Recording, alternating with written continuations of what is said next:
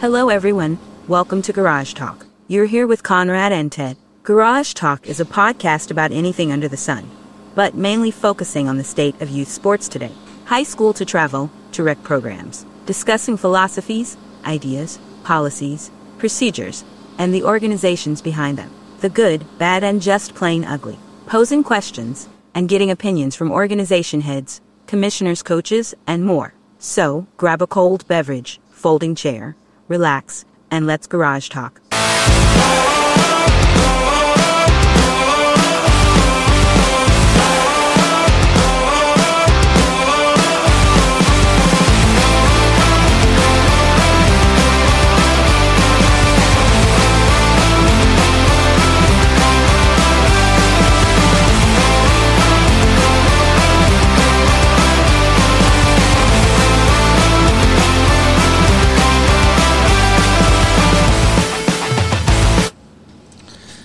How we doing today, Ted?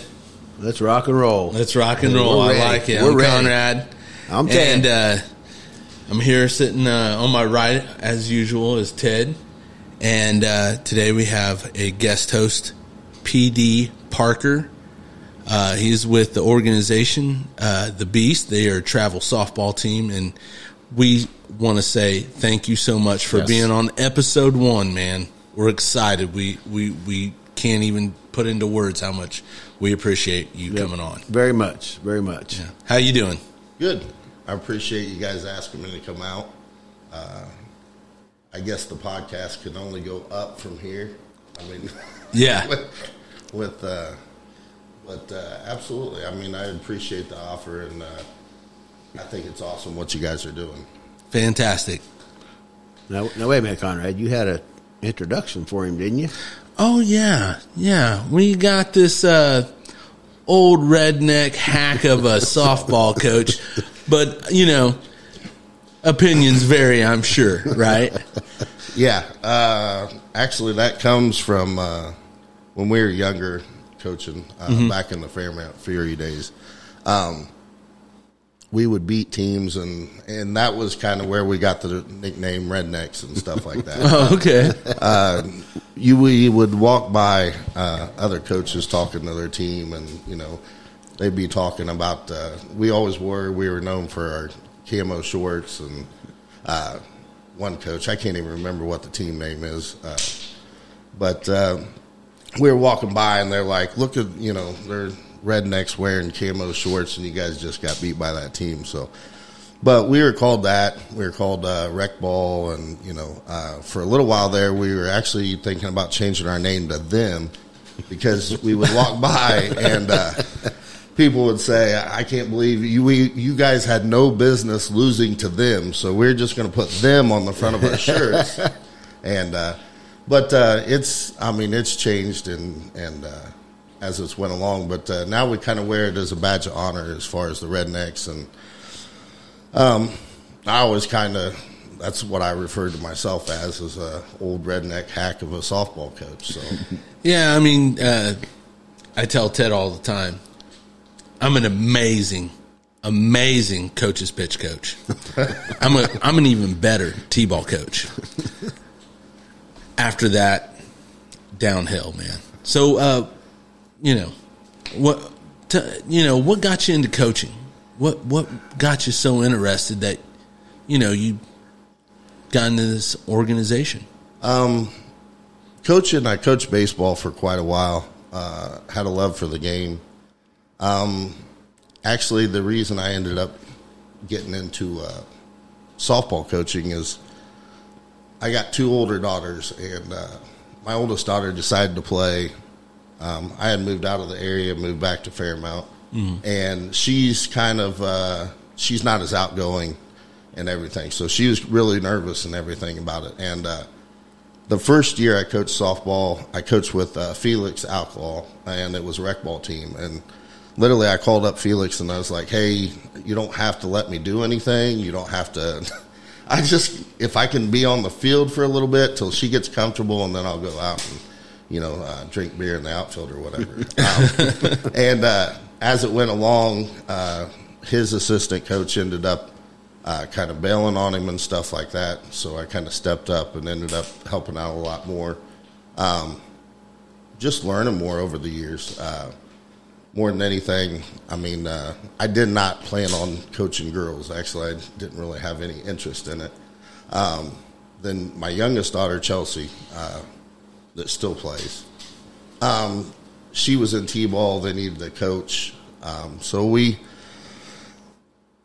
did not want to coach T-ball. It's like herding chickens, right? It's herding cats and everything. Actually, I mean, she ended up being, there's a lot of natural talent there and stuff like that. She really got into it. The next year she played coach's pitch. I didn't coach. I was still coaching Pony League baseball. I was helping with my older daughters, still with their softball team and rec. And she just had – she had a year that I felt like she didn't gain a whole lot.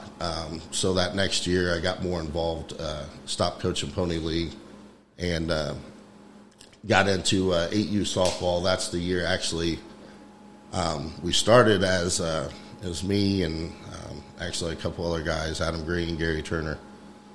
We started what was called the Beast and Beauties, which was we did like 4 or 5 tournaments going around, playing a little bit of travel ball. More than anything, we took like 8 girls from the all-star team as 7-year-olds, and we started practicing with them over the winter. And then we went out and we played some travel ball tournaments that next summer, 4 or 5, nothing major. And then after that, Jeremy Havens and Felix Alclaw had started the Fairmount Fury. They wanted us to kind of follow in that.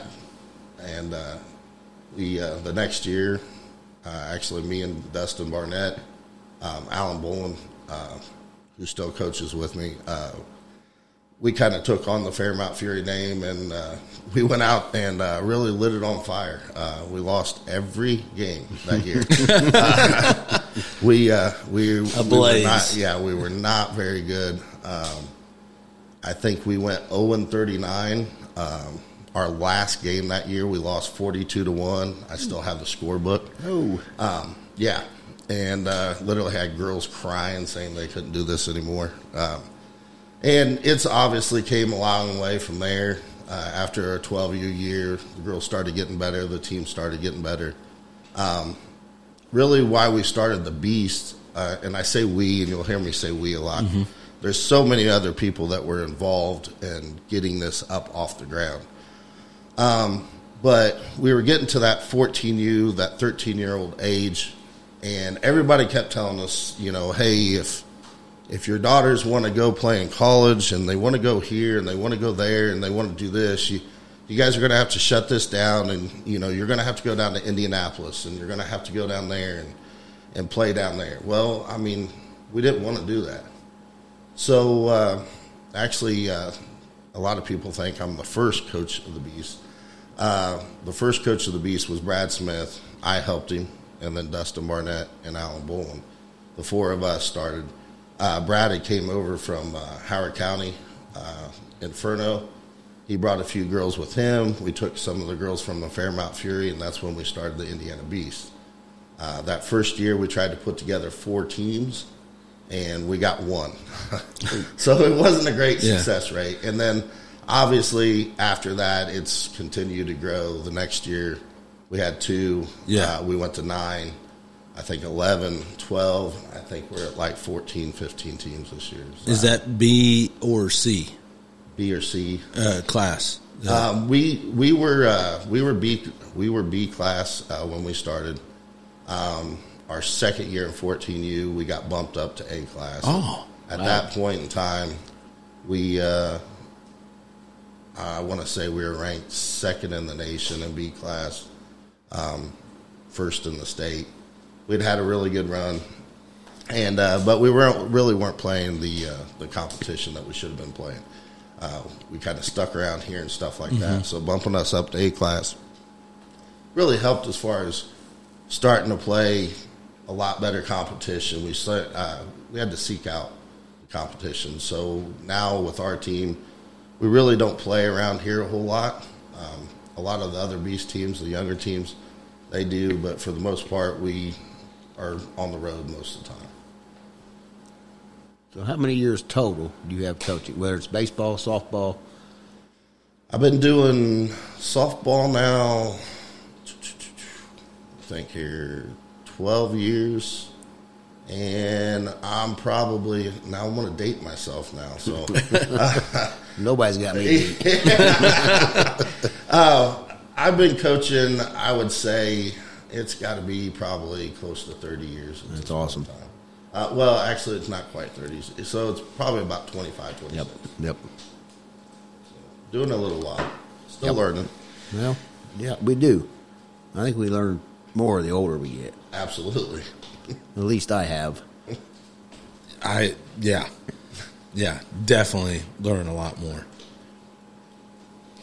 What skills, traits, and intangibles do you look for when you're filling a position on your team?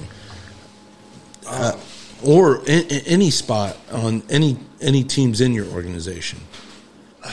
I'll answer that a couple different ways. As far as girls on our team, we don't have a whole lot of changeover from year to year. We've been lucky enough that we got a great group of girls. I've had some girls that have been with us for 10 years. And then a lot of other girls have been with us like 4, 5, 6 years. The main thing is you're looking for attitude and effort are the biggest things. Obviously talent, I mean, at the level that we're playing at. Mm-hmm. But at the main thing is you want to see and you want to have girls that actually they fit. You're looking for good kids. I mean, really. Mm-hmm. One of the things that I pride myself on is every one of our girls are like 3.0 or higher, wow. Which is, you know, it's a huge factor because mm-hmm. not everybody's going to go play in college. You know, it's not football, it's not basketball, it's not, you know, there's no full ride scholarships that you're sitting out there and getting. So with softball, regardless of what division that you're playing at, you got to get some academic money in there to help. Mm-hmm. Yeah. So, I mean, you're looking for, like I said, attitude and effort. You want a coachable kid. And, honestly, you want a great group of parents. And we've been blessed with, I mean, some awesome, awesome parents. When you're doing a travel team, you're going to be with these people for a year. You know, and I mean, it's every weekend you're in hotels or you're hanging out together, or, you know, so, I mean, you don't want people that you mm-hmm. don't enjoy being around. Yeah. And that's one of the things that we really set up a great, in my opinion, a great team chemistry and really a family atmosphere. So when we bring girls in and we bring families in, it's like they just kind of fall in line, mm-hmm. I guess is the easiest way to say it.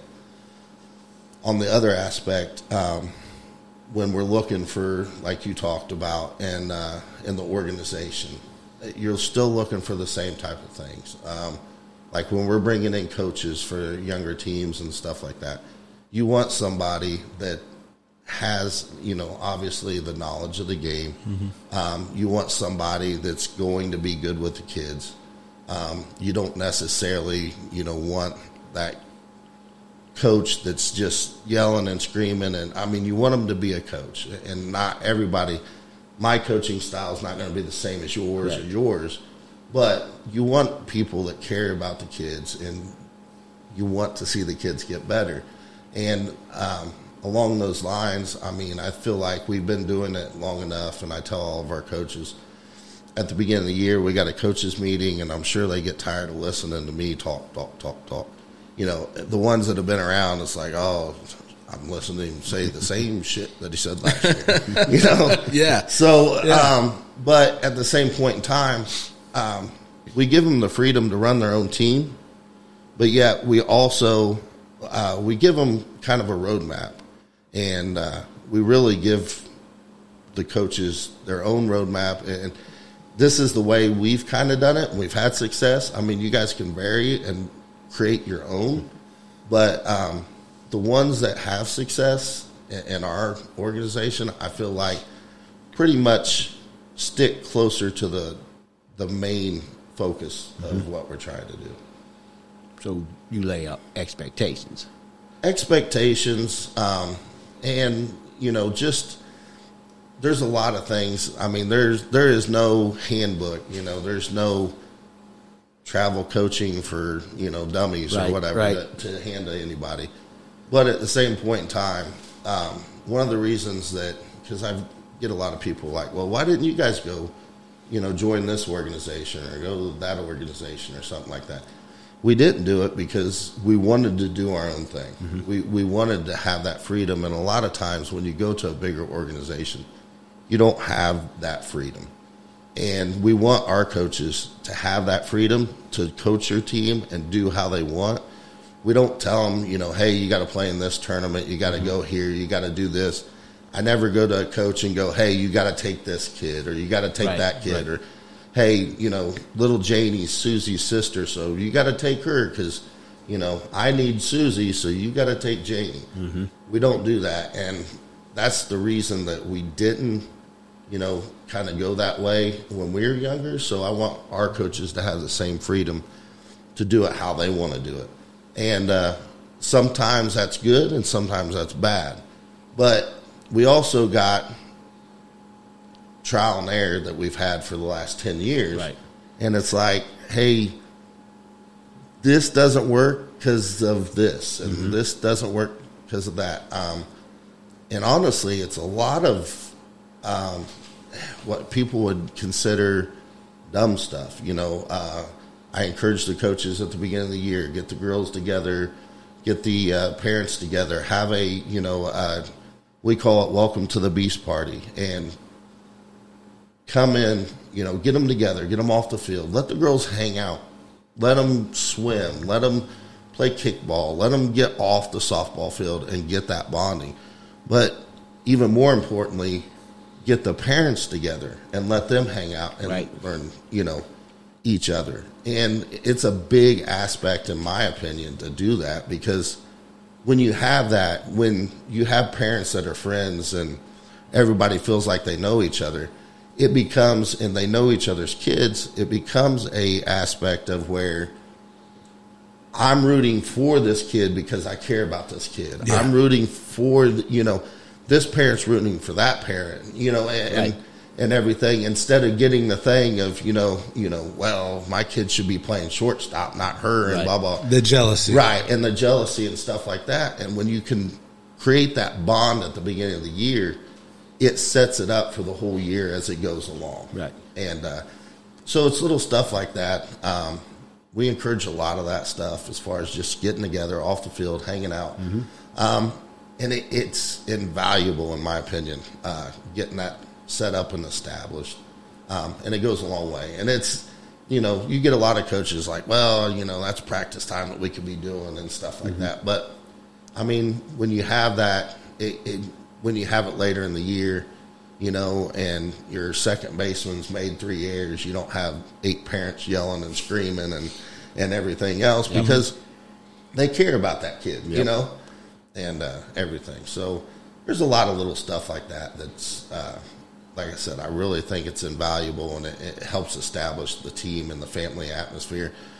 You hear us, and you'll hear a lot of people that's in the Beast organization, we talk about the Beast family. A lot of people say that. I really, truly believe that that's what we are. Me, in my position, I want to know the girls. I want to know my coaches. I want to be open. I want parents to see me around. I don't want to be this figure that's, you know, sitting over in Fairmount and, you know, well, yeah, I've heard of him, never seen the guy, you know. So, and the cool thing is when you come to tryouts, you're going to see 18U coaches out there helping with a 10U trial. You're going to see 12U helping with 16U. And because we have that bond and we have that great family atmosphere where everybody's helping out. You know, Chad Dixon that coaches for us, he We got in a little bit of trouble for that, but he brought over RV, and, you know, he's out there grilling hamburgers and hot dogs for everybody and stuff like that. And listen, we're a little bit redneck, so we pull up with the RV, and, you know, we pull out the grill and we start cooking. But that's kind of the way we roll. I mean, well, that's, to me, that's, they've got a good foundation, then they've just built on it. Yeah. So that's, yeah, that's very impressive in my eyes. Does attitude and effort and sportsmanship, does that trump talent? It does. It really does. I mean, have you ever had somebody that was so talented, and they know they're talented, and you just had to say, I'm sorry, you know? There's been situations. Mm-hmm. The one thing that I've always done as a coach going through the years of coaching and stuff is I never take anybody else's word on a kid or a set of parents. I really feel like if you got a team culture and you got it established, if that kid comes in with an attitude, maybe talented, they're going to fall in line, or they're going to be an outcast. They're gonna separate themselves, mm-hmm.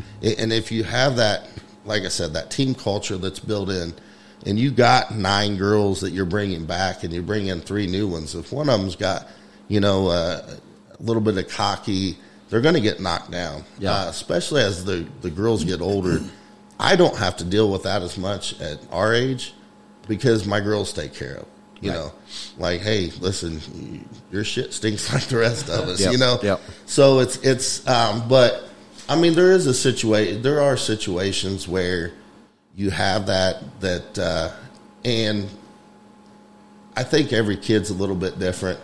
I think you got to get to what's the root of that problem. Why do they feel like they need to have that attitude? Mm-hmm. Why do they feel like they're better than everybody else? And usually, I mean, not to get too deep, it's usually a self-insecurity, in my opinion, where that's an opportunity to coach. And then if you can't, you've got to, I mean, you got to weed out, you know, the cancer. You got to cut it out. I mean, that's the only thing you can do. Luckily, in our situation, I don't feel like I've had that a whole lot. Over the years, and like I said, I pride our team and our organization a lot on the fact that we have that team culture, and it kind of weeds itself out. You know, if you feel like you're here and you're not, you know, and like I said, especially as the girls get older, they really start to weed them out themselves. Right. No, it's interesting because you said that's a coachable moment. Right. Okay, now you're not just coaching softball. No. You're coaching life. Absolutely. For these kids. Absolutely. And that's very big. That's heroic. Right. To me, when coaches step up and do that. Absolutely. I agree with you. Great point on that. Last year, I had 2 girls that played with me forever. And I had 2 other girls that had came to us recently. All 4 of them great kids. All 4 of them talented ball players. It's funny, I'm talking to another coach after the end of the season. It was like, you didn't have any seniors. I'm like, no, I did have seniors. It's like, oh, none of them are going to play softball. I'm like, well, all of them could have. I'm like, well, you should have encouraged that. And I said, well, here's the thing is, I got 2 of them that are pre-med at IU. Wow. And I got another one that's pre-law at IU. And then I got another one, I can't even remember. She's like she's at Butler, and she's going to be a rocket scientist or an astronaut. Or, wow. They're way smarter than me. You know, I'm not getting a spelling bee with any of those girls. But, you know, you got a coach that's kind of like, well, hey, you didn't. No, I didn't. But, you know, I feel like we've done our job as coaches. I mean, 2 pre-meds and a pre-law. Yeah. And, I mean, I don't have a college degree. Yeah. It's one thing for girls to go on to college, yeah, let alone on that level. Uh-huh. And, you know, I'm not going to sit there and go, listen, you really don't want to be a doctor, do you? Why don't you go over here and play softball? You know, and there's opportunities out there, but at the same point in time, that's the mindset of some coaches and some people in this parents atmosphere. Yep. There's a lot of parents that have bigger D1 dreams than their children do. Oh, yeah, absolutely. You know what? I'm going to be honest with you, man. I was guilty of that, and we talked about this before, Ted. My child taught me humility, and you know, I did stop living through her. But I see a lot of parents nowadays, they live through their children. Absolutely. You know, talking to, I see it a lot at the younger ages, and the unfortunate thing is a lot of times you'll see if a parent's pushing too hard, they're going to drive that kid straight out of the love of the sport. Mm-hmm. Sure will. Had several situations. Actually, I was just talking to a coach the other day, and I say it a lot, and it's really unfortunate when I talk about a kid, and the way I refer to it is, you know, mom and dad want it a lot more than they do. Mm-hmm. And sometimes that's not a bad situation as far as, I mean, you want to push your kid, you want to encourage them. You know, I've got 6 kids between me and my wife. All 6 of them are different. Yes. Every one of them's different. And they've all went and found success in their own way. But at the same point in time, I want to encourage my kid. Listen, if you do something, I want you to do it to your full extent. Yes. At the same point in time, you're not sitting there constantly pushing and pushing and pushing. My daughter, Chelsea, she's a talented ball player. Not until like 2-3 years ago did it really register to her where she really got that fire to really want to go out. She was a good ball player, but I had to learn when she was younger, you know, like you said, Conrad, you know, I was that dad. Come on, we got to go out and practice. Mm-hmm. We got to go out and practice. And what I found is as you go along, if you stop pushing and you stop mentioning it, if the kid loves that, they're going to say, hey, Dad, let's go play catch. Yep. Mm-hmm. Or, hey, Dad, let's go sit on the bucket. I want to pitch. Or, hey, can you toss me some balls? I want to hit. And that's a big part of it. But at the same point in time, there's a fine line there between a parent pushing and encouraging. And, you know, you want to help them out. We all want something better for our kids Correct. Than what we had. Yes. You want to give them that opportunity. But at the same point, you don't want to push and push and push and push and push. But you also don't want them, let them not, you know, go all out for something that they're doing. Correct. Yes. It's a good point. But, yeah, I mean, there's a lot of that. And it's unfortunate. Like I said, you see these kids, they fall off as they go along. Mm-hmm. And mom and dad can want it as much as they want. If the kid doesn't have the love and they don't have the drive, it's not going to be there. Like you were talking about, you know, every parent, you know, I love it. I talk to, you know, parents of younger kids and everything, and, you know, they're like, oh, her dream's to, you know, play at Florida, and her dream's to play here. And like you were talking about, Conrad, I kind of got a reality check last summer, you know. Me and Chelsea, we go over to a big camp over in Ohio. We actually went to 2 pretty big camps. And she got a lot of interest. Not a lot of interest. She got some interest from some mid-majors and stuff like that. We're huge Ohio State fans. Her dream going, you know, growing up was to play at Ohio State. We went to the stadium. You know, she seen when she was younger, the, you know, big posters of the girls on the side of the stadium and stuff like that. That was her dream. We're literally, we go up there, and the Ohio State coach that's at the Hardin camp over in Ohio, it's like, hey, I'd like to see your schedule for the fall, you know. And I'm like, oh, you know, And she had gotten some, like, a couple invites to come on campus on some mid-majors and D1s. And so I'm pumped up, man. I'm like, here it is. Here's the dream. And we're driving back from Ohio, and Chelsea just looks at me, and she goes, "Dad, I don't want to play D1. And I'm like, all right. I'm like, and I'm not delusional. I'm not saying, hey, she could have went to Ohio State. She could have but it's a reality check. And, and then going through the process, and a lot of parents, sophomores, juniors are getting to that point. She got a lot of good offers and stuff like that. And, we got her to, hey, go check this out, go check that out. And, she's going to Taylor. She went there. She fell in love with it, know. Probably 4 other places that wanted her to come visit, and she's like, "Dad, this is where I'm going." Wow. And, this is it. This is where I want to go. So, and it's awesome. And like you said, at some point in time, when they're young, you're driving them to the ball game. Yeah. You're driving the ball game, and they're in the back seat, and you're driving that bus. And at some point in time, and you don't know it until you know it, that, I'm in the back seat now. Yeah. I'm not driving the bus anymore. She took the wheel. Right. Yep.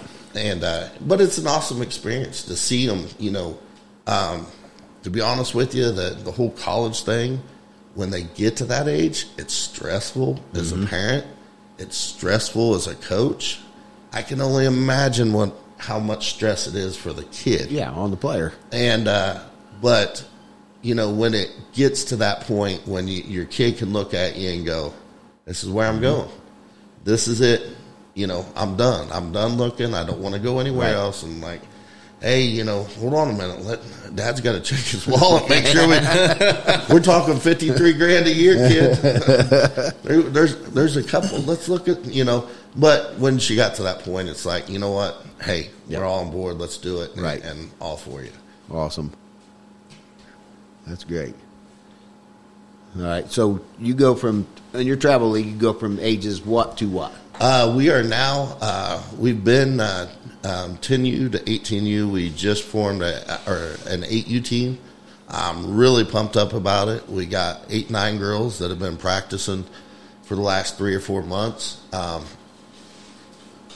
Man, there's something about the younger ages, and it drives you nuts because you're like, ooh, attention span. Right. It's not there. Goldfish. Right. Yeah. But, man, as a coach, when you sit there and you see a kid struggling on something, and then the next practice, it's like, it's clicking. Yep. It's there.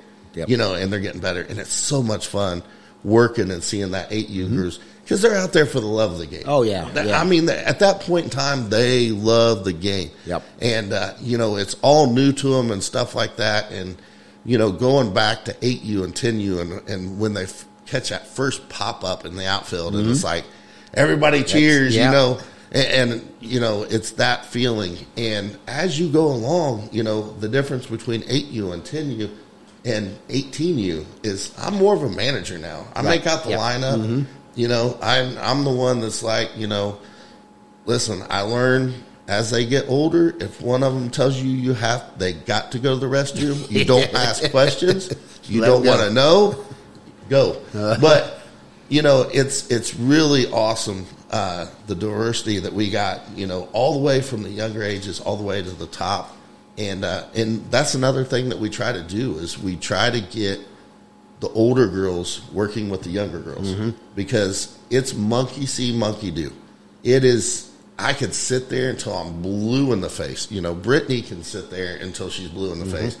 And you have a girl that, they can see do it. I'm like, that's how you do it. And so it's great experience for the younger girls, and I also think it's a great experience for the older girls. Yes. When my older girls get the opportunity to work with the younger girls, they always have that, oh, my gosh, are you kidding me again? But every time after practice, they enjoy it. They have a blast. And I think that a lot of times, you know how it is. These kids have been listening to you for 2 months. Oh, yeah.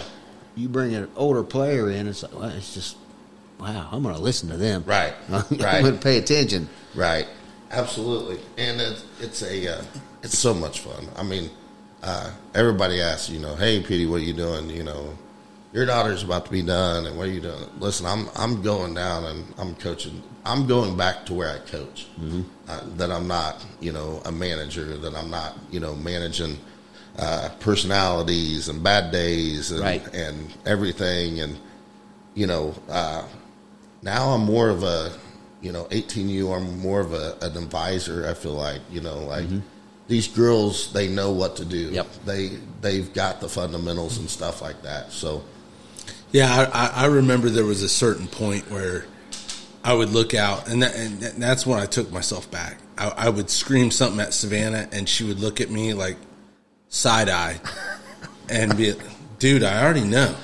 You've said it to me on the car ride here during warm-up. And now you're screaming it? I know. And that's – you can ask this man because I tell him all the time, I'm taking a step back from coaching because there's nothing I can tell these kids that they don't know. But Ted's our go-to guy when we need somebody to step in because our kids never listen to us when we're coaching. Right, right. Right, man? Yep, pretty much. But like I said, we're step parents, basically. We're step parents to a lot of these kids. Absolutely. But there's no better feeling when 5-10 years down the road, one of them kids you had back in the day comes up and gives you a hug. Oh yeah, absolutely. That's special. Absolutely. So I'm assuming you guys have tryouts in the fall. We have it usually end of July, 1st of August is when we have our tryouts. We usually, we're probably one of the rarities as far as an organization as big as us. We try to do them all together. It's herding cats, yeah. and it becomes a cluster at some point, and it's always stressful, and by the end of it, I'm like, next year we're not doing it this way, and then I forget, and then we have our coaches meeting getting ready for the next year. Like, we're going to do it all together yeah. again. And I'm like... Everybody's like, "Don't you remember last year?" And I'm like, "No, we got to do it together. We got to all be there, you know. And right? We got to show, you know. Everybody's got to have matching shirts and you know everything. Yeah. So, but yeah, tryouts end of July, 1st of August.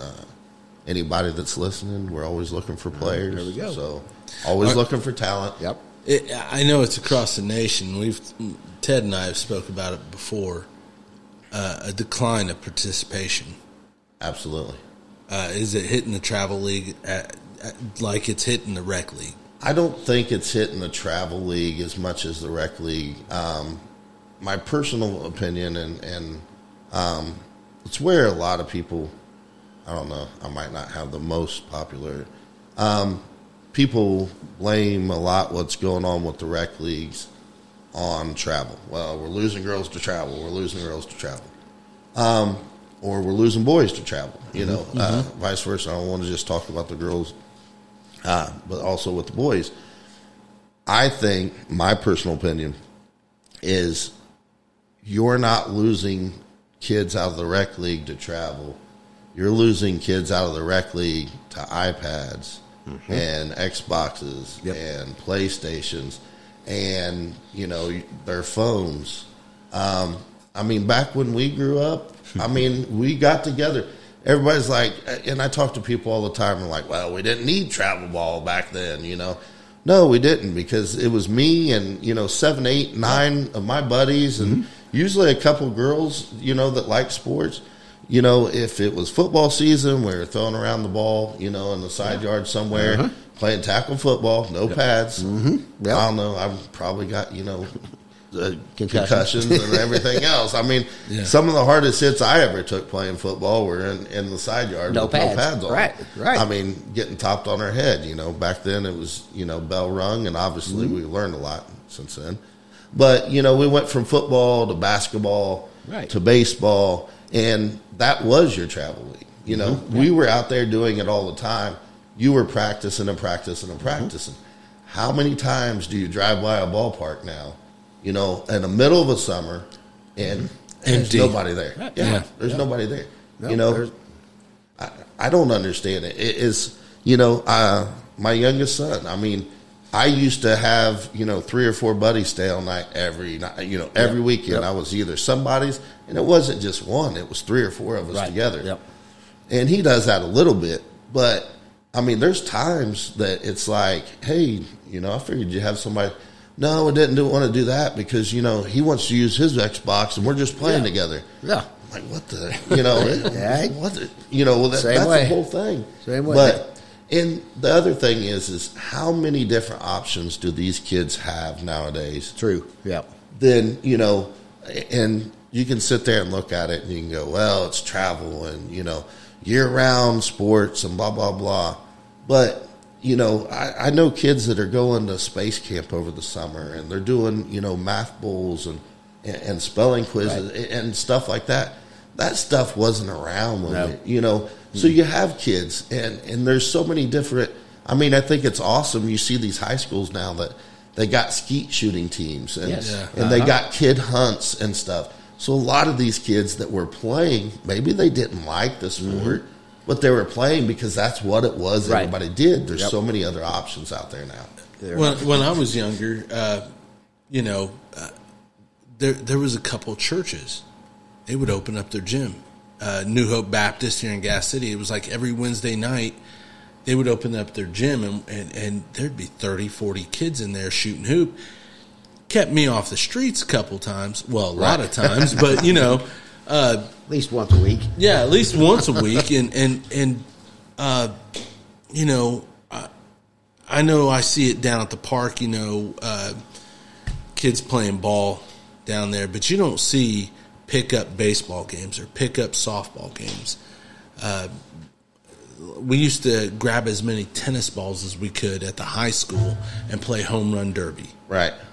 You don't see that as much, Absolutely. I mean, that's what we used. I mean, we used to go around and cut, you know, I'm dating myself here. Mm-hmm. We'd collect pop bottles to get a dollar to go up to Ben Franklin and buy a baseball. Baseball or a tennis ball or a little red bouncy ball or whatever, and go down to the park and play. And you'd play until somebody hit it, you know, into somebody. Everybody had that one, you know, old neighbor with the fence. That you hit it in there, dude. You're not getting it back. Game's done. Go find some more pop bottles because it's not happening. You know, you're not getting that ball back. Well, and that's like you said, you know, you went from one sport to sport. Back in the day, you know, it's, you know, me and Conrad's talked about it before, you know, not just home run derby. You remember the game $5? Absolutely. Absolutely. My kids remember that. Right. Pickle. Right. Or rundown, whatever they call it now. That's like, you know, you go to a baseball game now. It took me like 5 games to realize what role it meant. Oh, they're getting a double play. We always just go get 2. Yeah. Play 21 and 1 minute tip, you're out. Yeah. You know. 21, I mean, and that's what, but, I mean, back then, you know, I remember 13, 14 years old, I got a Nintendo. Yeah. But, I mean, growing up to, and the other thing about it, too, is our parents had the opportunity to give us more freedom. I mean, I remember 8, 9 years old, you know, we would ride our bikes up to the park, and they weren't, our parents weren't worried about us. I grew up in Fairmount, so it's a small town. Mm-hmm. And listen, you didn't do anything in that town. Yeah. Because if you did something wrong, your parents knew before you got home. Yeah. Everybody knows everybody. I grew up with a lot of moms that had smacked my butt for doing something wrong with my buddies. And then when I got home, I got it again. Right. So... and everybody watched out for everybody, and everybody in Fairmount knew who you were. Right. You didn't have to worry about a lot of the things that's out there in the world nowadays. Exactly. I mean, there's freedoms that I had at 8, 9 years old that my son at 13, you know, I'm nervous. You know, hey, you want to go to the park? That's fine. Take your phone. You know, who you going with and who's going to be with you. And share your location. Exactly. I need to see your location at all times. Because, I mean, it's a scary world out there. It is. You know what I mean? It is. It's something that you used to think, well, that's just the big city and stuff like that. But you got stuff that's happening in these small communities now. And unfortunately, you got a lot of, you know, drugs and other things going on, and you're you're worried about what your kids are getting into. Yeah, Mary, we didn't worry about that. I mean, no.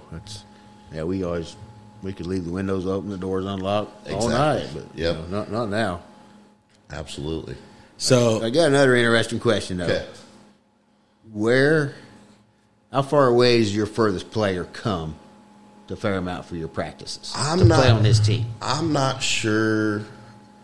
Okay, so I got one girl that comes from Frankfurt, and then I got four girls that come from Logansport, so they're probably pretty close to about the same distance. So I think Frankfurt's the farthest.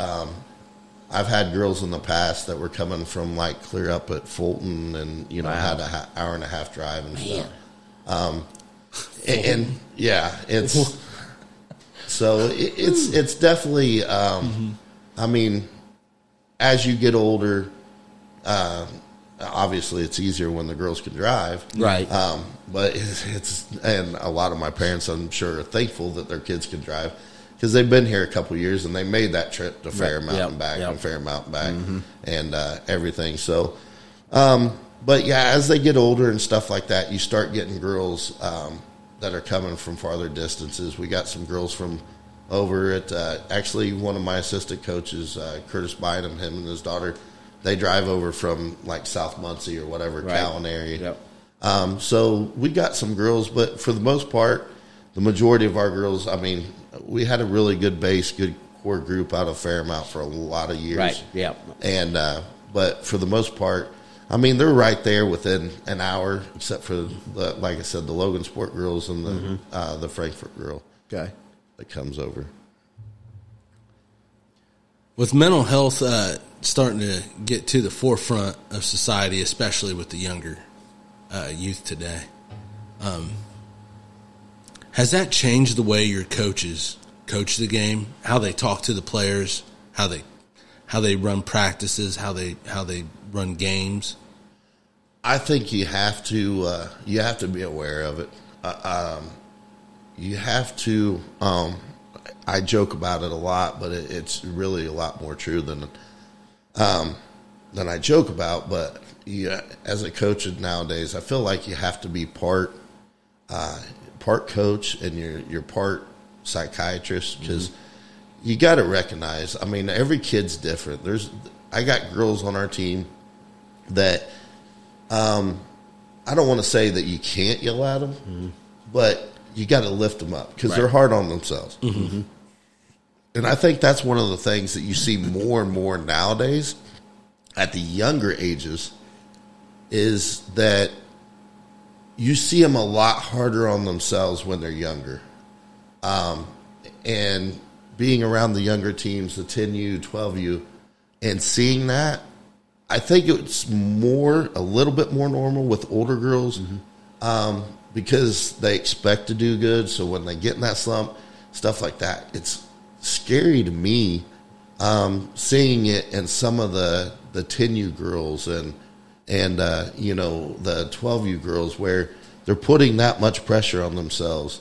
And I think a lot of it is coming from outside, not necessarily parents, but there's so much pressure and so much talk about, where you need to be and what you need to do and this and this. And I think a lot of parents don't realize what they're doing when they're doing something. I had a really sad situation last year. And it was a younger girl. After a game, they had lost the game, and I was there just kind of observing and watching and cheering them on. And the girl was crying. I'm like, what's wrong? What's wrong with you? And she's like, our team's got to start winning. I got to get a college scholarship, or I'm never going to be able to play. And I'm like, wow. And I'm not going to say the age of the girl, but it's young. Oh, man. And I'm like, why? Why is it? This kid should be out there playing and having fun. And why is this kid college even in her mind right now? Gee, it is. And it's like I said, that's outside stuff. That's, listen, and you see the things and they're shared on Facebook.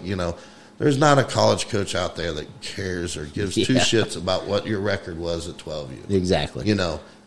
Those girls are still developing and stuff like that. Oh, but the pressure, and it's not just sports. You see it with grades, and you see it in everything else, and you see it in the other aspects. I mean, again, push, push, push, push.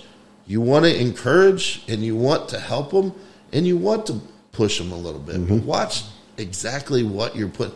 And I'm sure this kid's parents didn't think about, you know what I mean? They're just talking, and I talked to my daughter, you know, we'd sit down and watch a game, and, you know, she would watch, you know, Alabama. Oh, that'd be so cool, playing in the College World Series. Yeah. That's great. But when it gets to the point where it's like, you know, I got to win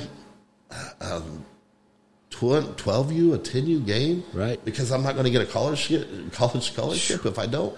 It's, you know, that's not good. No. It's not good. And like you talk about in the mental health thing, it's these kids put so much pressure on themselves. I used to be a yeller and screamer. Coming from the boys' side, I did way more. I mean, listen, you got to get their attention, you know, and you got to be loud, and you got to scream, and you know, and with boys. And when I came over to girls, I learned real quick. I'm like, they'll shut down. I mean, you know, and you don't have to do that, in my opinion. Every kid's different. I mean, I've said some stuff. I own it. I've said some stuff to my own kid that I regretted saying after I said it, and it, out of frustration. And at the same point in time, did it do damage? Did it not do damage?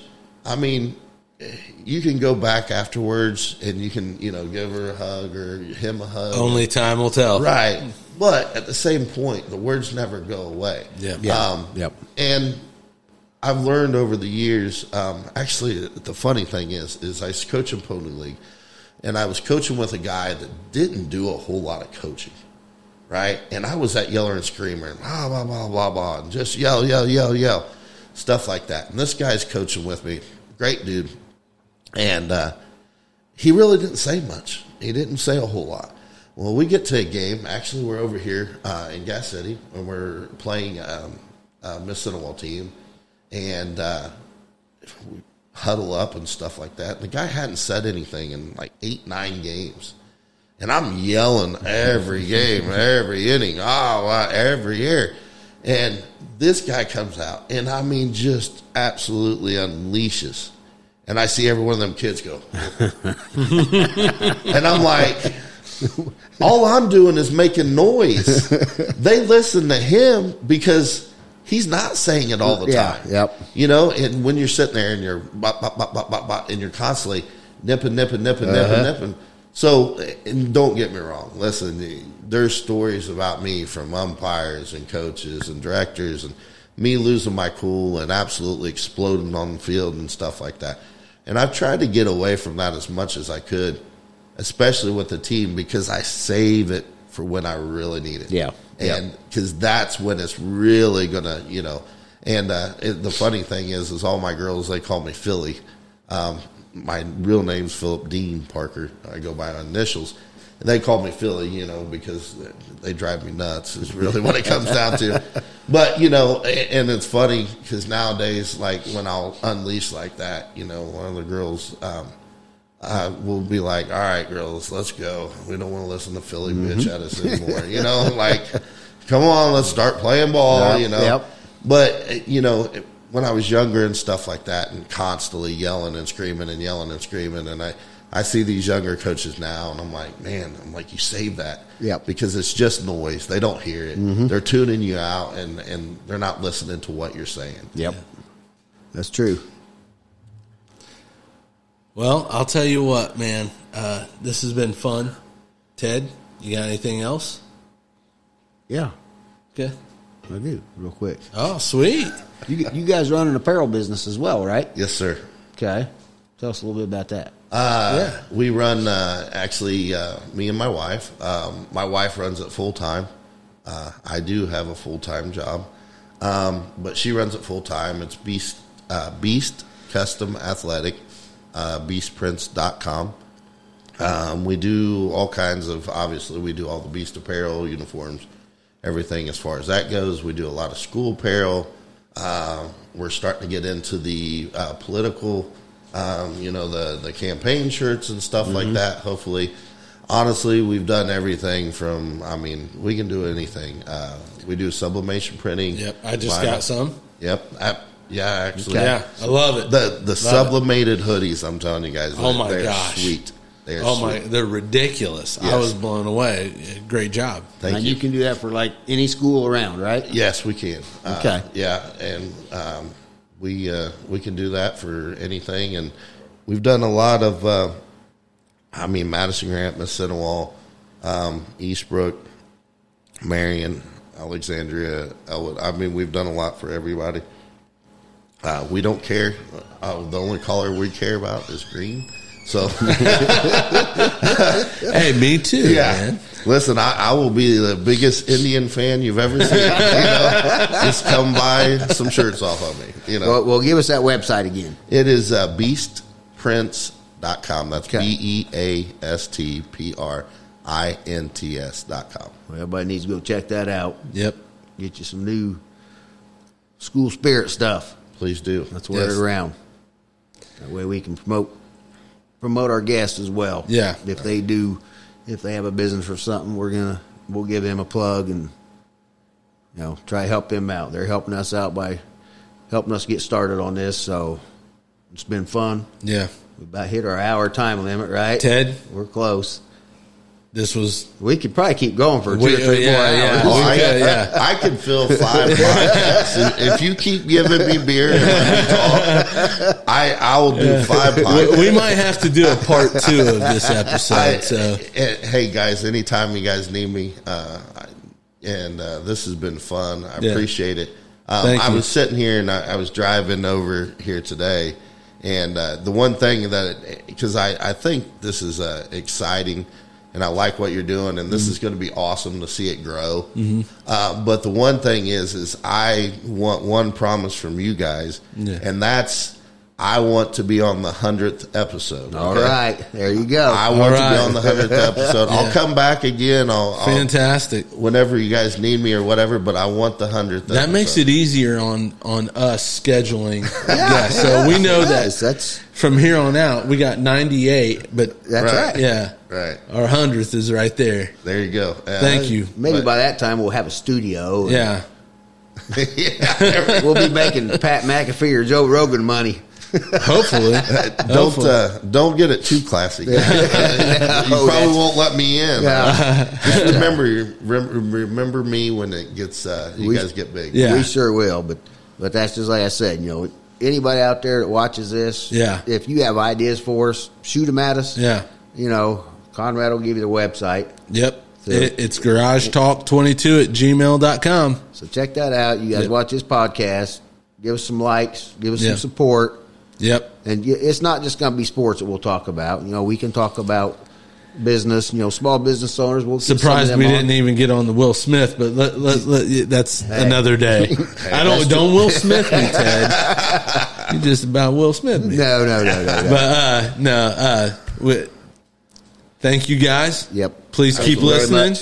We'll see you on the next episode. Yep. Will do. Thanks.